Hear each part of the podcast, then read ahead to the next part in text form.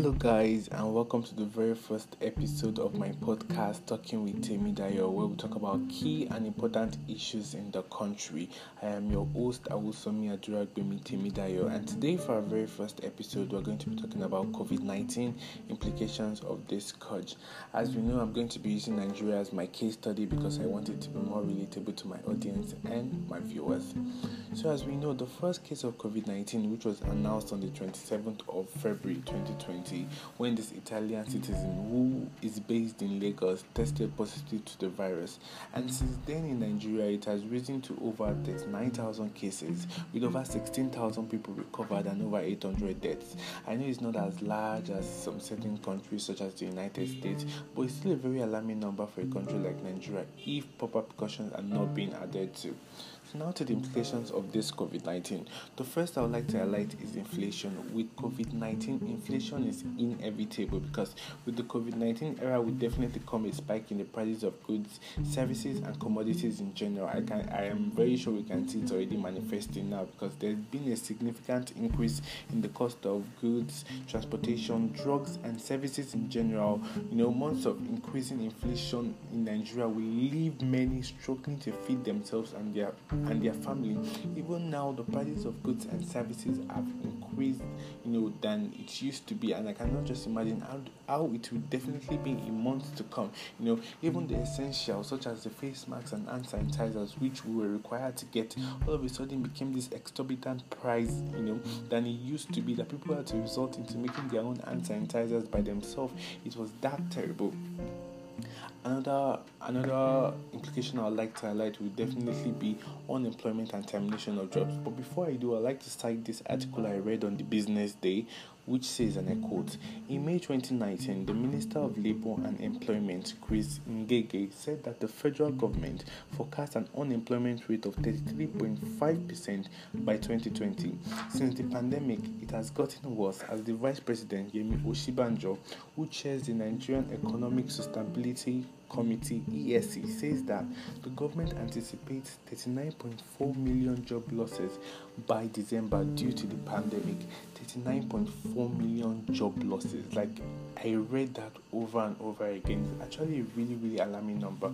Now, since the um, pandemic started, a lot of people have lost their job, and a lot of people will still lose their job during the pandemic. That is just the bitter truth. And with a pandemic such as the COVID nineteen, money is of essence to provide to provide necessary provide necessary and basic needs for you know for for the individual and the family, such as food, you know, shelter and so many other things. And without the jobs and their source of livelihood with even people with businesses that that they are trying to even survive at this particular time it's actually terrible because i actually even read it on the punch newspaper on this on may 2nd 2020 when the access bank access bank director talked about laying off a lot of workers and also slashing um, some workers salary. It is that terrible because but can we actually blame them? Because the main aim of opening a business is to maximize profit, and when the due to the pandemic, the outputs, you know, of workers are going to be low, and definitely the profit gained by companies are also going to be low.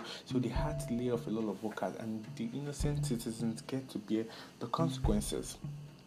Another implication will be low standard of living of Nigerians another implication that would definitely happen would be the low standard of living for majority of Nigerians because with the inflation and anticipation for job losses, more Nigerians, especially in the lower middle class, could potentially be forced to live below the poverty line.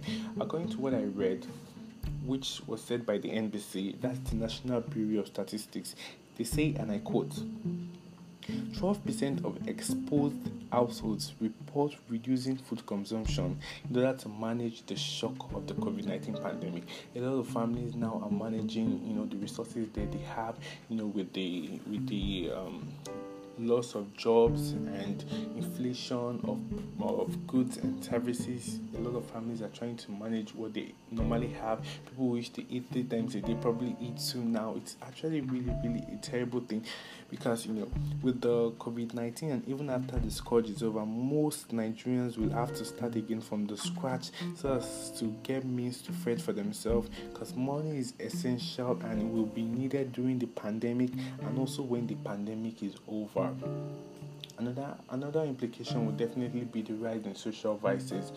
The rise in social vices is something that you know people should really be talking about at this point because with a country like Nigeria with security challenges already with this pandemic happening social unrest is um is a terrible thing waiting to happen. It has actually started happening, you know, with the killings and the robbery and the and the um, kidnappings for ransom. You know, people already people are going to different means so as to get money, and it's really, really, really, really, really terrible. You know, now with the pandemic, with people losing their jobs and wanting to feed their family, most people, some people will go to extreme measures to do so, and you know the people will get to bear the consequences are the innocent citizens because lives and properties are no longer at risk, and it's really really terrible.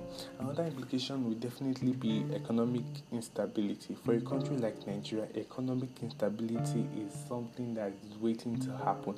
I already know that it's going to even happen for a country like Nigeria. Since this pandemic, um, the we got exposed for having terrible health care facilities, which I which is already evident to uh, majority of Nigerians already. But since the politicians couldn't get the access to travel abroad, it was actually exposed that we have terrible healthcare facilities, and with the inflation going to happen, with the loss of jobs already happening, with the low standard of living that's going to happen, economic instability is definitely going to happen for a country like Nigeria.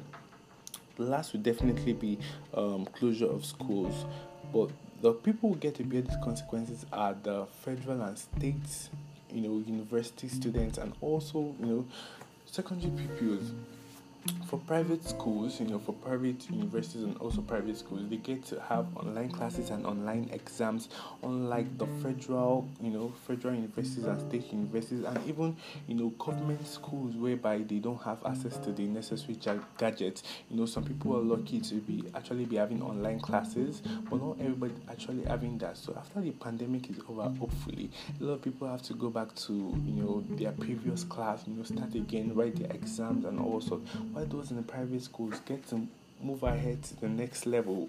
You know, they are no longer at par with their mates anymore. So it's really, really, really a terrible thing. It's really, really, it's really, really a terrible, a terrible thing for them. I will be drawing the curtain today by um, quoting Marco Hernandez, that is the World Bank lead economist for Nigeria.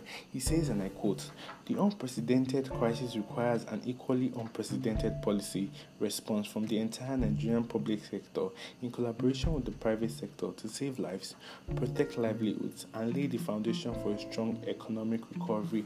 I totally agree with him. For, I totally agree with him on this, and that is what is needed. This is where I'll be drawing the curtain today. Please stay safe, and if you must go out, use your face masks and maintain social distancing. Thank you.